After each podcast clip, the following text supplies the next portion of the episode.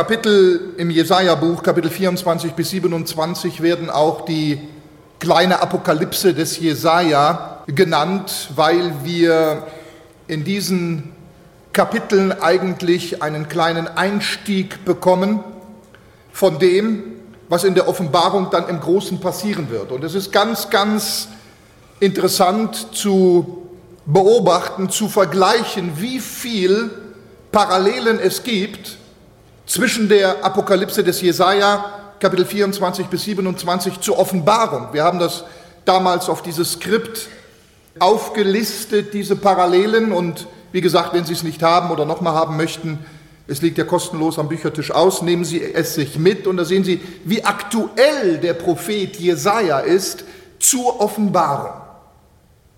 Wir sehen in diesen Kapiteln des Propheten Jesaja, so die einzelnen Ereignisse und ich sage jetzt mal Schicksalsschläge oder auch Gerichte des Ergehens des jüdischen Volkes in der großen Trübsal der Offenbarung. Die Offenbarung ist sozusagen der, der große Abriss der Apokalypse.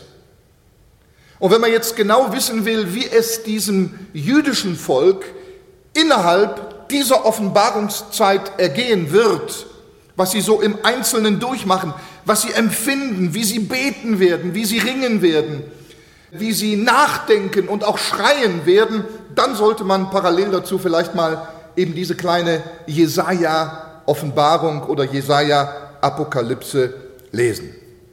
Wir hatten Kapitel 25 äh, mehr oder weniger behandelt, Kapitel 26 1 bis 7 und heute geht es jetzt um Kapitel 26 7 bis 10.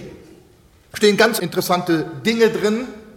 Zunächst einmal, das ist immer wichtig, wenn wir die Bibel versuchen auszulegen, müssen wir darauf achten, was steht da zuerst geschrieben. Was ist dort zuerst gemeint, bevor ich es anwende auf mich oder auf die Gemeinde Jesu, geht es immer zuerst um das, was da steht, in dem Fall im Alten Testament meistens um Israel. Also wir dürfen das nicht überspringen und gleich ins Persönliche übergehen, sondern wir müssen sehen, Gott meint, was er sagt. Zunächst, ich wiederhole mich, im Blick auf das jüdische Volk. Wie wird es Israel ergehen in der Zukunft? Der Pfad des Gerechten ist gerade. Es wird ja Gerechte geben, ein jüdischer Überrest der sich bekehrt. Durch den werden sich andere bekehren, auch aus den Nationen, Gerechte. Der Pfad des Gerechten ist gerade, geradeaus bahnst du den Weg des Gerechten. Wunderbar, nicht wahr? Auch auf dem Weg der Gerichte. Hoppla. Ja, das verstehe ich nur gar nicht. Der erste Teil war so schön, so geschmeidig, so geradeaus. Da könnte man bei stehen bleiben. Der Pfad des Gerechten ist gerade, geradeaus bahnst du den Weg des Gerechten. Na, das ist doch klasse. Auch auf dem Weg der Gerichte. Ja, gehört denn zum geraden Weg des Herrn für die Gerechten auch der Weg der Gerichte? Dann ist er doch gar nicht so gerade. Dann würde ich mal sagen, dann ist er eher holprig und kurvenreich und steinig und felsig und mit Dornengestrüpp besät. So ist das. So ist das. So ist es auch immer gewesen. Wissen Sie, jetzt mal ganz aktuell, die Situation in unserer Welt ist ja eigentlich ein bisschen beunruhigend, würde ich mal sagen.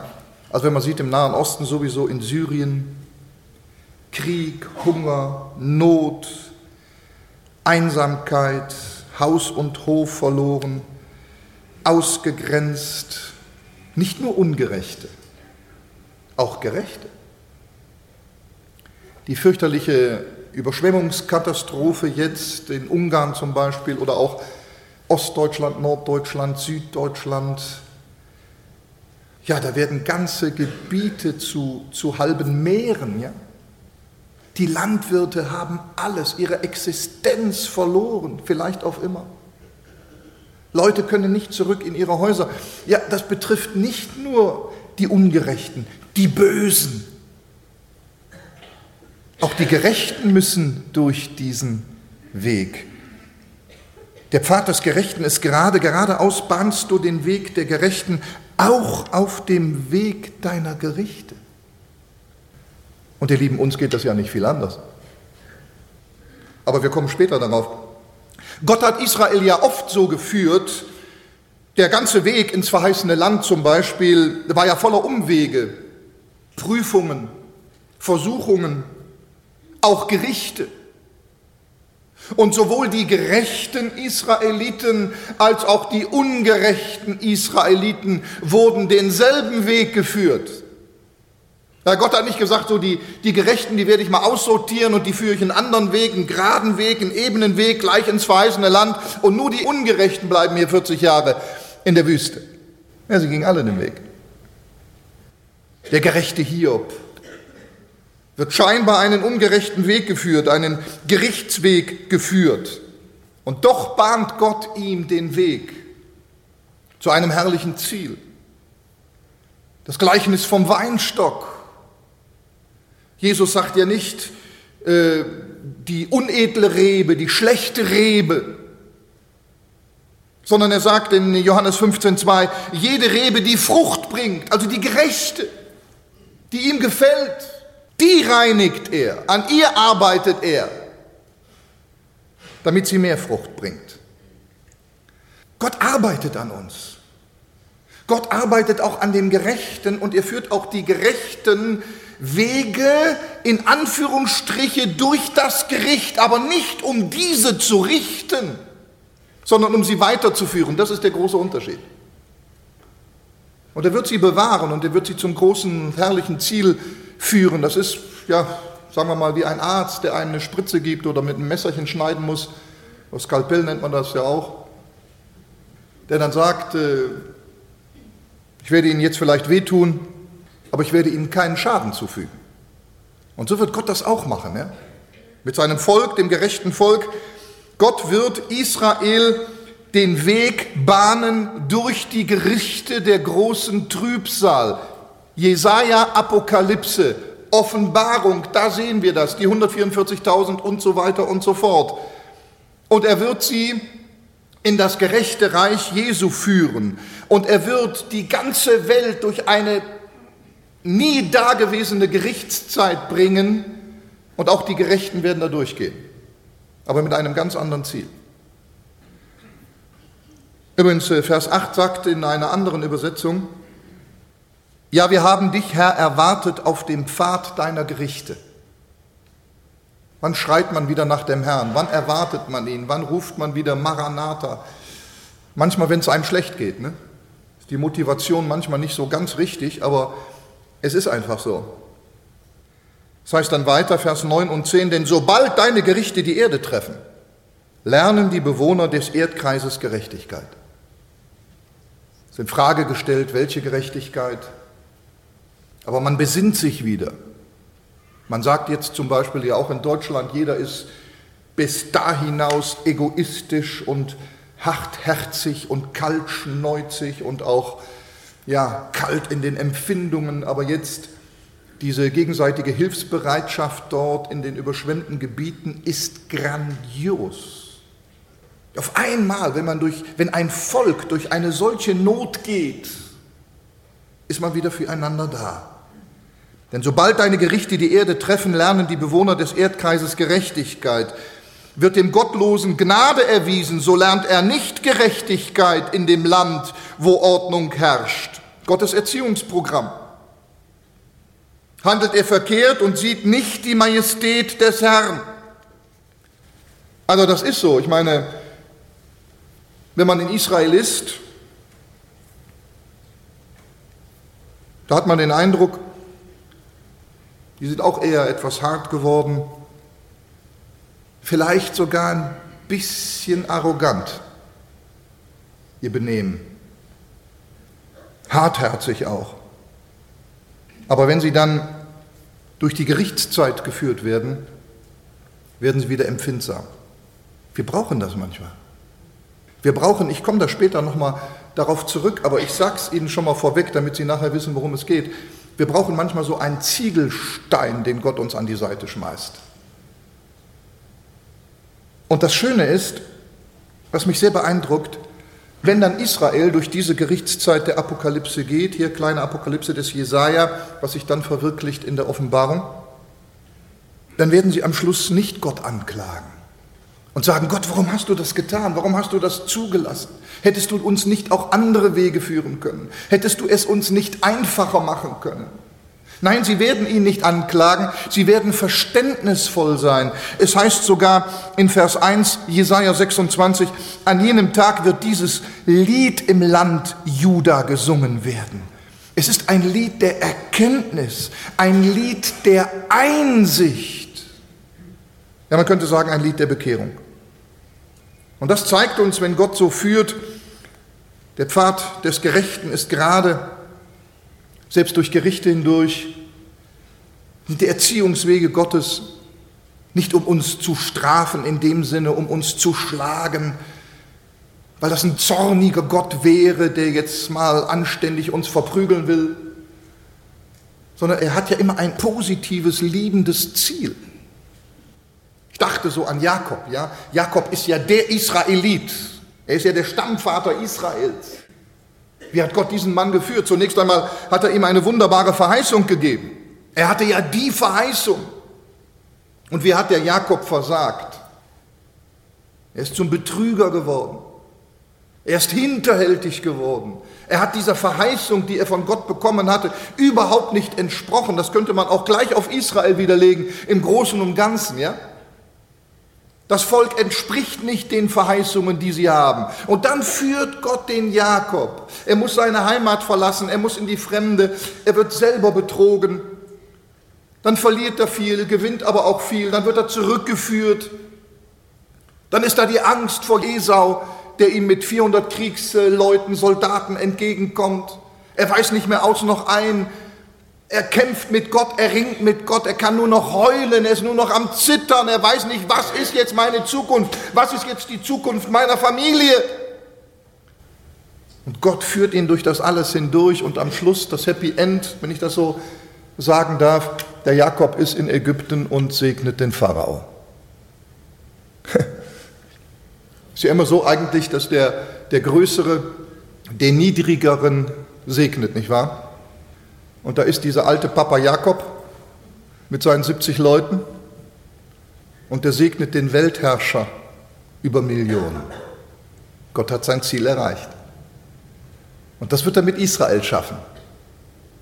Er ebnet, er bahnt ihnen den Weg. Vor ihm ist der Weg gerade, vor den Menschen oft nicht. Selbst durch die Wege der Gerichte, der Erziehungsmaßnahmen hin zu dem wunderbaren Ziel.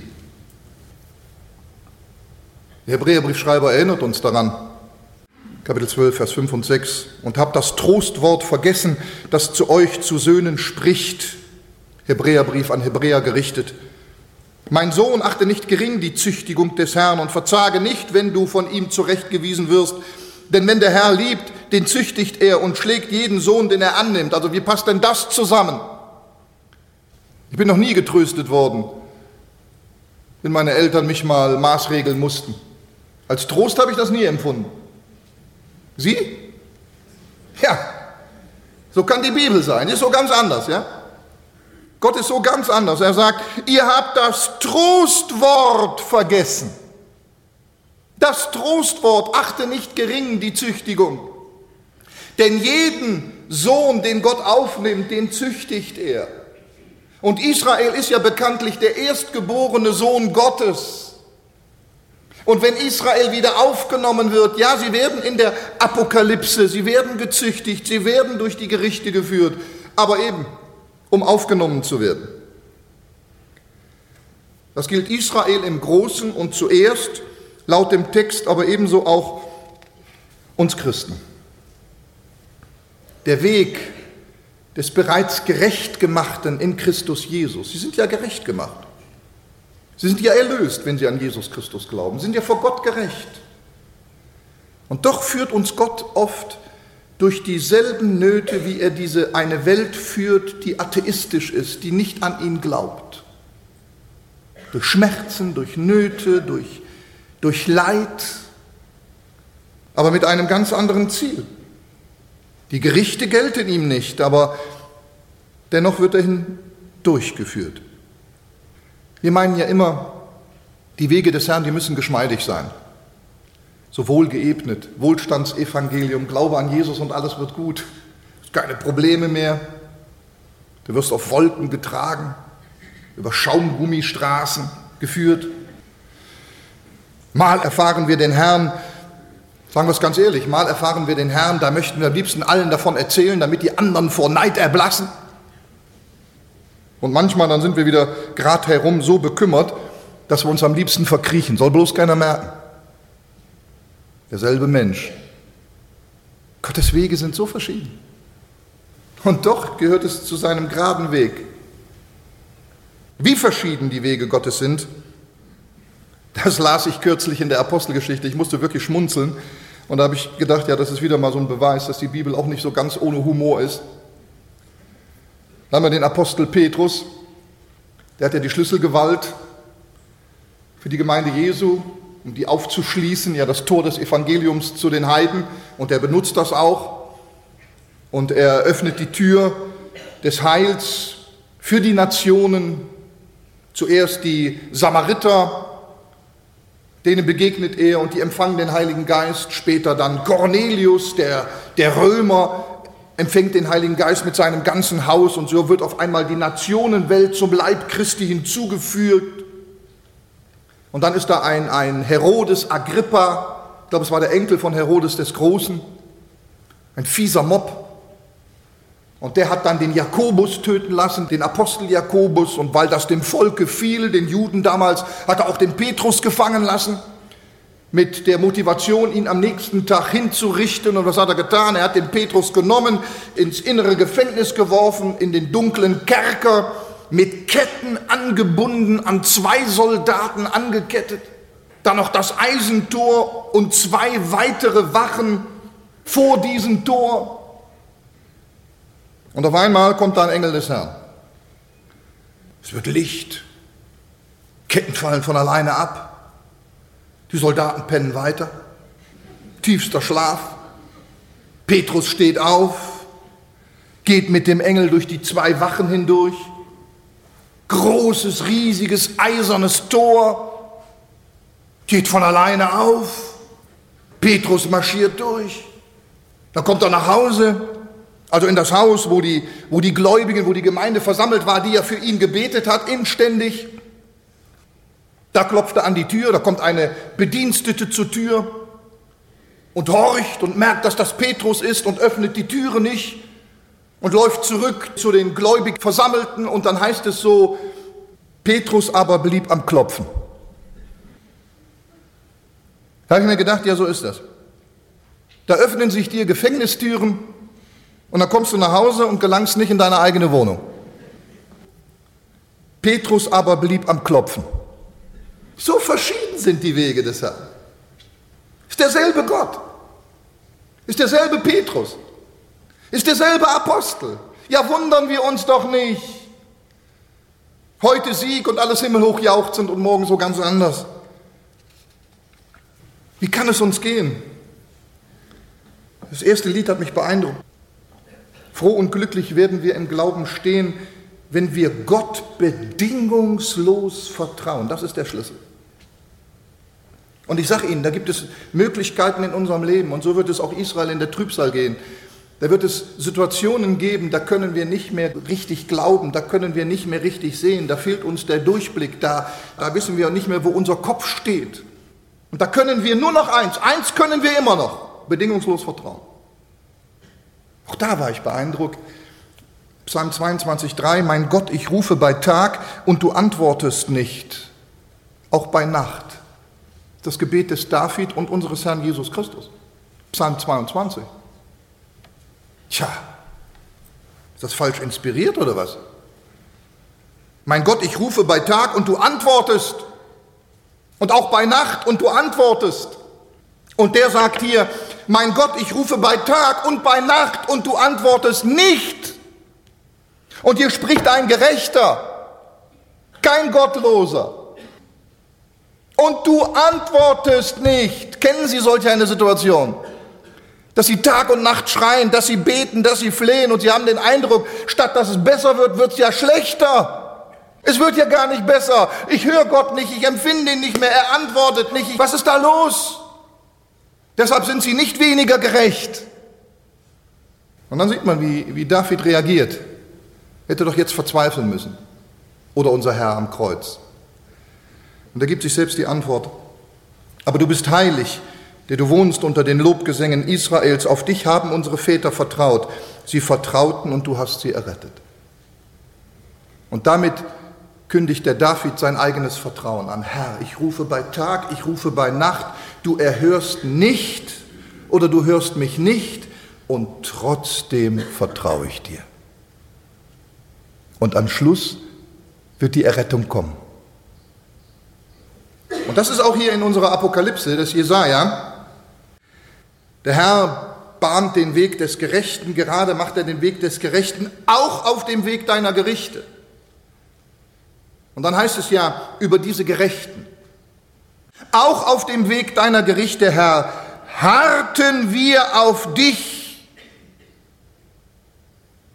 auf deinen Namen und dein Gedenken war das Verlangen der Seele gerichtet. Meine Seele verlangte nach dir in der Nacht. Ja, mein Geist in mir suchte dich. Und ich füge jetzt mal hinzu, als ich verbal nicht mehr beten konnte. Als nur noch meine, was heißt nur noch, ist ja das Wichtigste. Aber als nur noch meine Seele auf dich harren konnte, nur noch mein Geist, ich konnte nicht mehr beten, ich konnte nicht mehr artikulieren, aber ich konnte dir immer noch vertrauen und das habe ich getan. Auf dem Weg deiner Gerichte, Herr, harten wir auf dich. Wenn wir Gott bedingungslos vertrauen, nur das. Wenn Sie nur aus dem Gottesdienst heute Morgen gehen und sagen, Gott, das will ich, das nehme ich jetzt mit. Ich kapiere nichts mehr. Das kann ich wohl. Trotzdem vertrauen. Zeugnis. Also geben Sie bitte nicht auf. Geben Sie nicht auf. Ich weiß, wie das ist. Dieser Tage, ich glaube, es war am Dienstag, vergangenen Dienstag, dann bin ich was laufen gegangen. Ging mir auch nicht so gut. Viele biblische Dinge habe ich wieder nicht kapiert und die Zusammenhänge nicht und kommen wieder Unsicherheiten. Wie ist das denn jetzt ganz genau? Hinzu kam so eine Art, ja, ich weiß nicht, ob das jetzt so ein Erschöpfungszustand war oder sowas, persönliche auch äh, körperliche Mängel und dann auch Fragen und Probleme, Belastungen, Sorgen, Hindernisse. Naja, jedenfalls mir war auch nicht so gerade zumute nach verbalem Gebet, das darf ich ganz ehrlich sagen. Aber ich habe gedacht, nee, jetzt gehst du mal raus und dann betest du im Herzen. Du flehst und du suchst den Herrn. Und dann ja, habe ich das auch tun können. Und nach ungefähr anderthalb Stunden kam ich an einer Parkbank vorbei. Und auf der Parkbank sah ich einen Zettel liegen mit einem Stein beschwert, damit er nicht wegflog. Und dann bin ich aber zuerst vorbeigegangen und dann mit dem Augenwinkel aber wieder hingeguckt und habe ich mir gedacht, ah ja, vielleicht ist es ja ein Traktat oder sowas. Geh mal gucken. Und tatsächlich war ein Traktat. War ein Traktat mit dem Stein beschwert. Und habe gesagt, liest du mal durch. Und dann habe ich mich hingesetzt und gelesen. Und dann muss ich sagen, es war so ein, so ein Traktat, es ging da auch über den Sinn des Lebens, über Hoffnung und so weiter. Hat einem richtig gut getan. Unter anderem war da auch die Lebensgeschichte drin, beschrieben von dem russischen Schriftsteller Leo Tolstoi. Und dann beschreibt er selber, Leo Tolstoi, wie er mit 18 Jahren ganz bewusst den Glauben seiner Väter aufgegeben hat. Und dann hat er Erfolg gehabt. Ist zum bekanntesten Künstler, ja, Schriftsteller über die russischen Grenzen hinaus geworden. Und dann mit dem Älterwerden kam er doch in seine Lebenskrisen und dann hat er sich gefragt, ja, jetzt bist du berühmter als Pushkin, berühmter als Shakespeare, aber was soll das alles? Was hast du davon? Es gibt gar keinen Sinn, keinen richtigen Nährwert in meinem Leben und er dachte ernsthaft daran, sich das Leben zu nehmen. Aber statt es sich zu nehmen, hat es dann Gott übergeben. Und später schrieb derselbe Mann, mit dem Gedanken an Gott wurde alles mit Leben erfüllt. Alles hatte plötzlich wieder Sinn. Ich musste nur Gott kennen und ich lebte. Ich musste ihn nur vergessen, nicht an ihn glauben und ich starb. Wurde also durch das Traktat sehr ermutigt. Kam es doch für mich ja eigentlich genau zur rechten Zeit, will ich mal sagen. Und dann äh, lese ich am Ende des Traktates den Autor, Norbert Lied. Total vergessen.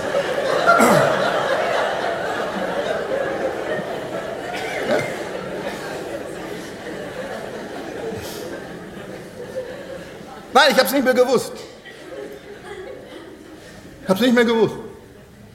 Aber das war mir irgendwie ein Reden. Wissen Sie, das war, als wenn Gott sagen würde, hör mal Norbert, das schreibst du anderen Leuten.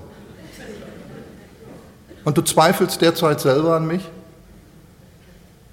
Auch auf dem Weg deiner Gerichte, Herr, harten wir auf dich.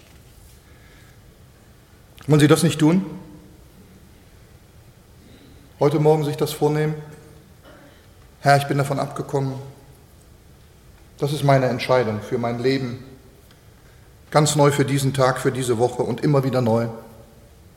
Ich harre auf dich. Ich vertraue dir. Ja, die Menschen müssen schließlich überhaupt, um da zurückzukommen hier auf die kleine Jesaja-Apokalypse, die ganze Welt muss schließlich merken, dass ihr ohne Gott etwas Grundsätzliches fehlt. Auch wir Christen müssen das immer wieder feststellen. Glauben mir nicht, dass wir verloren gehen können in dem Sinne, aber wir können so ja, runterkommen, ja, dass wir nichts mehr empfinden. Showers schreibt, es kann einen Menschen tief traurig machen und stark beunruhigen, wenn er eine unstillbare Sehnsucht, ein seelisches Vakuum in sich feststellt. Irgendetwas müssen wir verloren haben und irgendetwas schreit in uns, es wiederzubekommen. Zurück zum Text. Es ist interessant, denn sobald deine Gerichte die Erde treffen, lernen die Bewohner des Erdkreises Gerechtigkeit. Hm. Anscheinend brauchen wir das. Ja? Anders geht's nicht. Wird dem Gottlosen Gnade erwiesen, hören Sie mal, wird dem Gottlosen Gnade erwiesen, so lernt er nicht Gerechtigkeit in dem Land, wo Ordnung herrscht. Er handelt verkehrt und sieht nicht die Majestät des Herrn. Das ist die Problemlösung für unsere Welt. Und Gott wird dieses Problem lösen mit der Offenbarung, mit der Apokalypse für Israel und für die ganze Welt. Er lässt nämlich zur Zeit der Offenbarung, bis zur Zeit der Offenbarung, sage ich das erstmal so, der Welt unheimlich viel Handlungsfreiraum. Naturereignisse stehen Kopf, aber es sind noch nicht die Gerichte. Es geht immer mehr bergab, oder? Merken wir, auf jedem, auf jedem Gebiet müssen wir jetzt gar nicht viel Worte verlieren. Auf jeden Fall, äh, es ist interessant, Peter Scholl-Latour sagte in einem Interview zu seinem letzten Buch, Die Welt aus den Fugen, Machen wir uns keine Illusion, Europa wendet sich vom Christentum ab, wird agnostisch, aggressiv, aufklärerisch, atheistisch. Die Frömmigkeit wird weiter nachlassen und die Verhöhnung der Religion weiter zunehmen. Und in Israel sieht das nicht viel anders aus übrigens. Ja? Auch wenn da viele rumlaufen mit einem schwarzen Hut. Und nach dem Motto damals in der DDR, ohne Gott und Sonnenschein fahren wir die Ernte ein. Bis da nichts mehr gewachsen ist.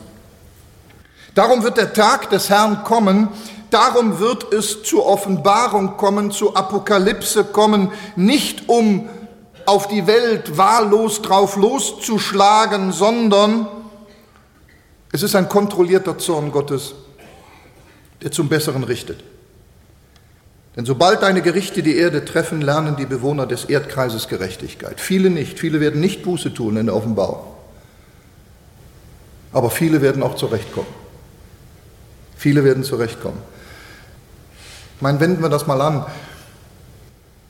Anarchismus führt zu nichts, oder? Es braucht eine, eine angemessene ja, wie soll ich sagen, Erziehung unserer Kinder. Als Kinder haben wir das gar nicht gerne gemacht. Wenn wir dann vielleicht in unser Zimmer mussten oder dergleichen, ne? Oder mal früher zu Bett. Ja, es braucht's. Nein, ich hätte da so ein paar Ideen. Ein paar Ideen, da könnte man doch sagen, dem Staat, hören wir mal, also ich weiß gar nicht, was das soll. Das kostet doch alles nur Umtrieb und das ist so teuer alles und, und, und, und, und so weiter und so fort. Wir heben die Straßengesetze einfach auf. Wir heben die einfach auf, wir appellieren an der Vernunft des Menschen, auch alle Konsequenzen, das ist doch egal. Ich meine, die Menschen, die werden dann viel behutsamer fahren. Pass mal auf. Wenn die sich an nichts mehr halten müssen, hier durch die Dübendorf durch und so oder hier auf unseren Parkplätzen, soll doch jeder parken, wie er will. Der Mensch ist so vernünftig. Das kommt gut. Also alles weg damit. Da wäre doch was, ne? Nur wer glaubt daran? Wer glaubt daran? Im Militär. Also nee, das ist ja schlimm mit diesen Befehlen von oben nach unten. Ne? Und ganz unten, da darfst du nicht mal alleine selbstständig denken. Wir heben einfach diese, diese Ordnungen und diese Befehle, die heben wir einfach auf. Jeder Soldat, Hauptsache, wir verteidigen die Schweiz. Mit und ohne Befehle. Der eine steht an der Front und der andere drei an der Front, das ist doch egal. Oder FIFA, jetzt geht es hier, Qualifikationsspiele, nächstes Jahr Weltmeisterschaft. Ich würde sagen, alle Regeln aufheben, wir gar keinen Schiedsrichter mehr. Was soll der? Die Spieler wissen doch selber, wie man spielt. Die sollen sich ihre Regeln selber machen. Hauptsache, der Ball kommt ins Tor, Mensch. Ja, wir merken, denn sobald deine Gerichte die Erde treffen, lernen die Bewohner des Erdkreises Gerechtigkeit. Wird dem Gottlosen Gnade erwiesen, so lernt er nicht Gerechtigkeit und sieht nicht die Majestät des Herrn. Muss einfach so sein. Kürzlich hat ein Fußballspieler den Schiedsrichter angespuckt. Zehn Spielsperren hat er dafür gekriegt. Quatsch, der arme Kerl. Ja, würden wir so denken? Das ist notwendig. Vom halben Jahr oder so oder ein paar Monaten war zu lesen in Holland in einem bestimmten äh, äh Verein oder Vereinsregion. Äh, da ist man äh, ja über längere Zeit nicht konsequent gegen, gegen Raudis vorgegangen und das Ende war, äh, die haben einen Linienrichter totgeschlagen. Oder was sehr aktuell ist zurzeit Indien. Ja? In Indien ging man nicht strafrechtlich gegen Vergewaltigungen vor. Was hat das für ein Resultat gehabt? Misshandlungen haben dermaßen zugenommen, aggressiv zugenommen, also ist ganz brutal. Sogar eine Schweizerin, ein schweizerisches Paar musste dementsprechend leiden. Ja, es braucht Gesetze. Lassen Sie es mich nochmal lesen. Denn sobald deine Gerichte die Erde treffen, lernen die Bewohner des Erdkreises Gerechtigkeit. Es braucht die Offenbarung, es braucht die Apokalypse, es braucht sie normal. Wird dem Gottlosen Gnade erwiesen, so lernt er nicht Gerechtigkeit und sieht nicht die Majestät des Herrn. Gott muss uns manchmal hart anpacken. Ich habe so einen mitgebracht, das soll ein Ziegelstein sein. Ein bisschen quadratisch, normalerweise glaube ich sind die länger. Aber ich habe da eine Geschichte gefunden. Finde ich persönlich ziemlich bewegend. Das ist also ein junger Mann, ein erfolgreicher, finanziell sehr betuchter junger Manager, kauft sich ein neues Auto, ein Jaguar, probiert den aus, fährt damit durch die Städte und auch durch die Vorstadtstraßen, passt dann aber auch ein bisschen auf, weil er Angst hat, Mensch, da könnten spielende Kinder hinter den parkenden Autos hervorkommen und drosselt ein bisschen das Gas und er fährt und auf einmal macht das und da knallt ihm jemand einen Ziegelstein an die Fahrertür. Er Vollbremsung und mit dem Auto zurückgefahren. An der Stelle, wo das geschehen ist, springt aus dem Auto. Das erste Kind, das er sieht, schnappt er sich und schreit das an. Sag mal, bist du eigentlich verrückt? Was hast du hier getan? Was fällt dir ein? Das ist ein nagelneues Auto. Dieser Ziegelstein, der wird deinen Eltern sehr viel Geld kosten. Und dann weint der Junge. Er sagt nur, bitte Herr, bitte entschuldigen Sie, aber ich hatte doch keine andere Möglichkeit. Keiner hat angehalten. Ich habe so versucht, keiner hat angehalten, keiner ist vorbeigekommen. Da hinten liegt mein Bruder. Er ist mit dem Rollstuhl über die Bordsteinkante gefahren und umgekippt. Er ist behindert und ich kann ihn doch alleine nicht zurücktragen. Und darum habe ich den Ziegelstein geworfen. Können Sie mir nicht helfen? meinen Bruder wieder in den Rollstuhl zu setzen. Der Manager hat geschluckt, haben die Worte gefehlt, geht zu dem Jungen hin, hebt ihn wieder rein in den Rollstuhl, kontrolliert ihn ein bisschen, tupft ihm die Schrammen etwas ab, merkt aber, dass es nichts Ernstes. Und der andere Junge, der Bruder, bedankt sich. Oh Gott segne Sie, vielen Dank, dass Sie uns geholfen haben. Und der Manager geht ganz langsam zu seinem Auto zurück und fährt weiter. Und wissen Sie was?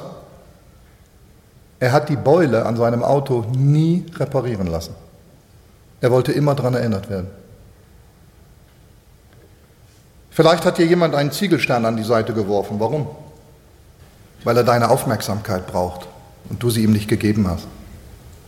Oder vielleicht ist es Gott, der immer wieder zu uns spricht, zu uns flüstert und wir hören nicht und wir gehen unseren Weg und eines Tages, Anführungsstriche, nimmt Gott einen Ziegelstein und wirft ihn uns an die Seite, an die Hüfte vielleicht und verrenkt uns die Hüfte, ja, wie Jakob. Ich möchte damit schließen, vielleicht mit dieser Frage, was für ein Ziegelstein hat vielleicht Sie zurzeit getroffen? Mit welcher Botschaft? Ich hatte dieser Tage das Gefühl, mich hat auch einer getroffen. Es ist der Ziegelstein, hey, Du hast immer nur an dich gedacht und immer nur deine Prioritäten gesetzt. Deine Mitmenschen hast du kaum beachtet, bist kaum auf sie eingegangen. bist stur deinen Weg gegangen, mit dem Kopf durch die Wand. Und jetzt kriegst du einen Ziegelstein. Komm zur Besinnung. Oder Hallo, werd mal wach. Siehst du nicht die Not deines Nächsten? Du solltest dich mal aufmachen, reden, helfen, anpacken, darauf eingehen. Und weil das nie passiert ist, kriegten wir einen Ziegelstein an die Seite geknallt. Ich habe sieben Stück.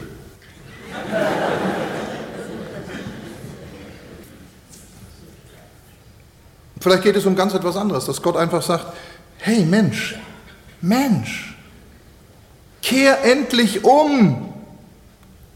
Den Weg, den du eingeschlagen hast, der ist nicht gut, der bringt dich ins Unglück.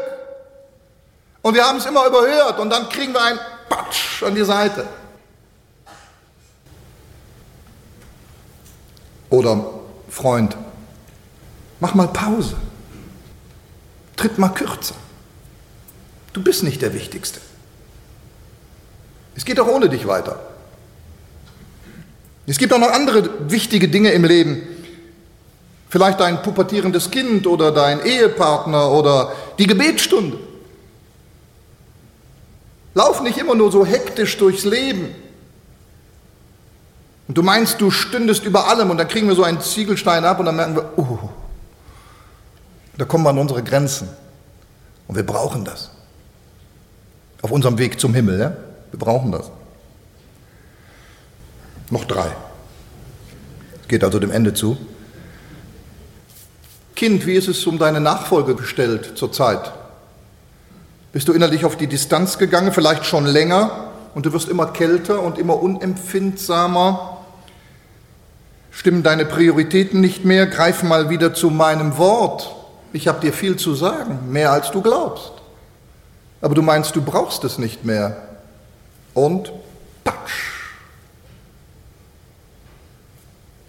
Ja, vielleicht auch einfach nur, hey, komm zur Besinnung. Ich bin der Herr. Also nicht ich. Ja? Ich bin der Herr. Und zum Schluss, du hast alle Mahnungen und alle Warnungen überhört. Sagt dir dieser Ziegelstein etwas? Ja, 2, 4, 6, 7. Gott wird dieser Welt, bevor das Reich unseres Herrn Jesus Christus kommt, durch Gerichte führen. Durch die Apokalypse. Er wird Israel und viele andere wachrütteln. Und er hat auch uns heute was zu sagen. Vielleicht die Aufforderung, ja Herr, ich will wieder bedingungslos vertrauen. Wenn du Gott bist, auch wenn ich nichts mehr kapiere, Du bist ja Gott, du, du machst ja keinen Fehler. Das sehe ich an jeder Blume, an jedem Grashalm. Oder vielleicht hast du gerade einen Ziegelstein abbekommen und der will dir etwas sagen. Du, da, da, da, da. Muss ich jetzt so zu dir reden? Und dann gehen wir darauf ein. Und dann verlassen wir vielleicht den Gottesdienst und dann gehen wir und bringen das in Ordnung, was wir in Ordnung bringen sollten. Der Herr segne sie. Amen.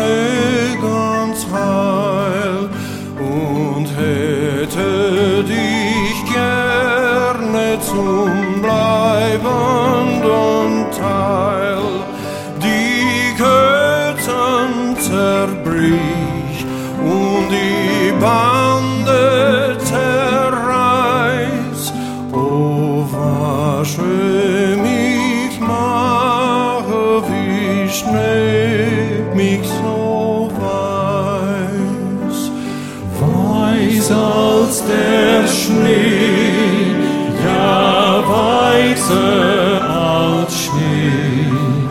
Oh, wasche mich, mache mich weißer als Schnee. Herr Jesu, lass gar nichts Unreines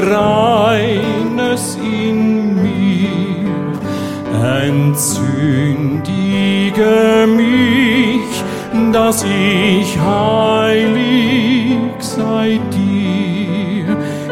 Ich gebe dir gerne mein alles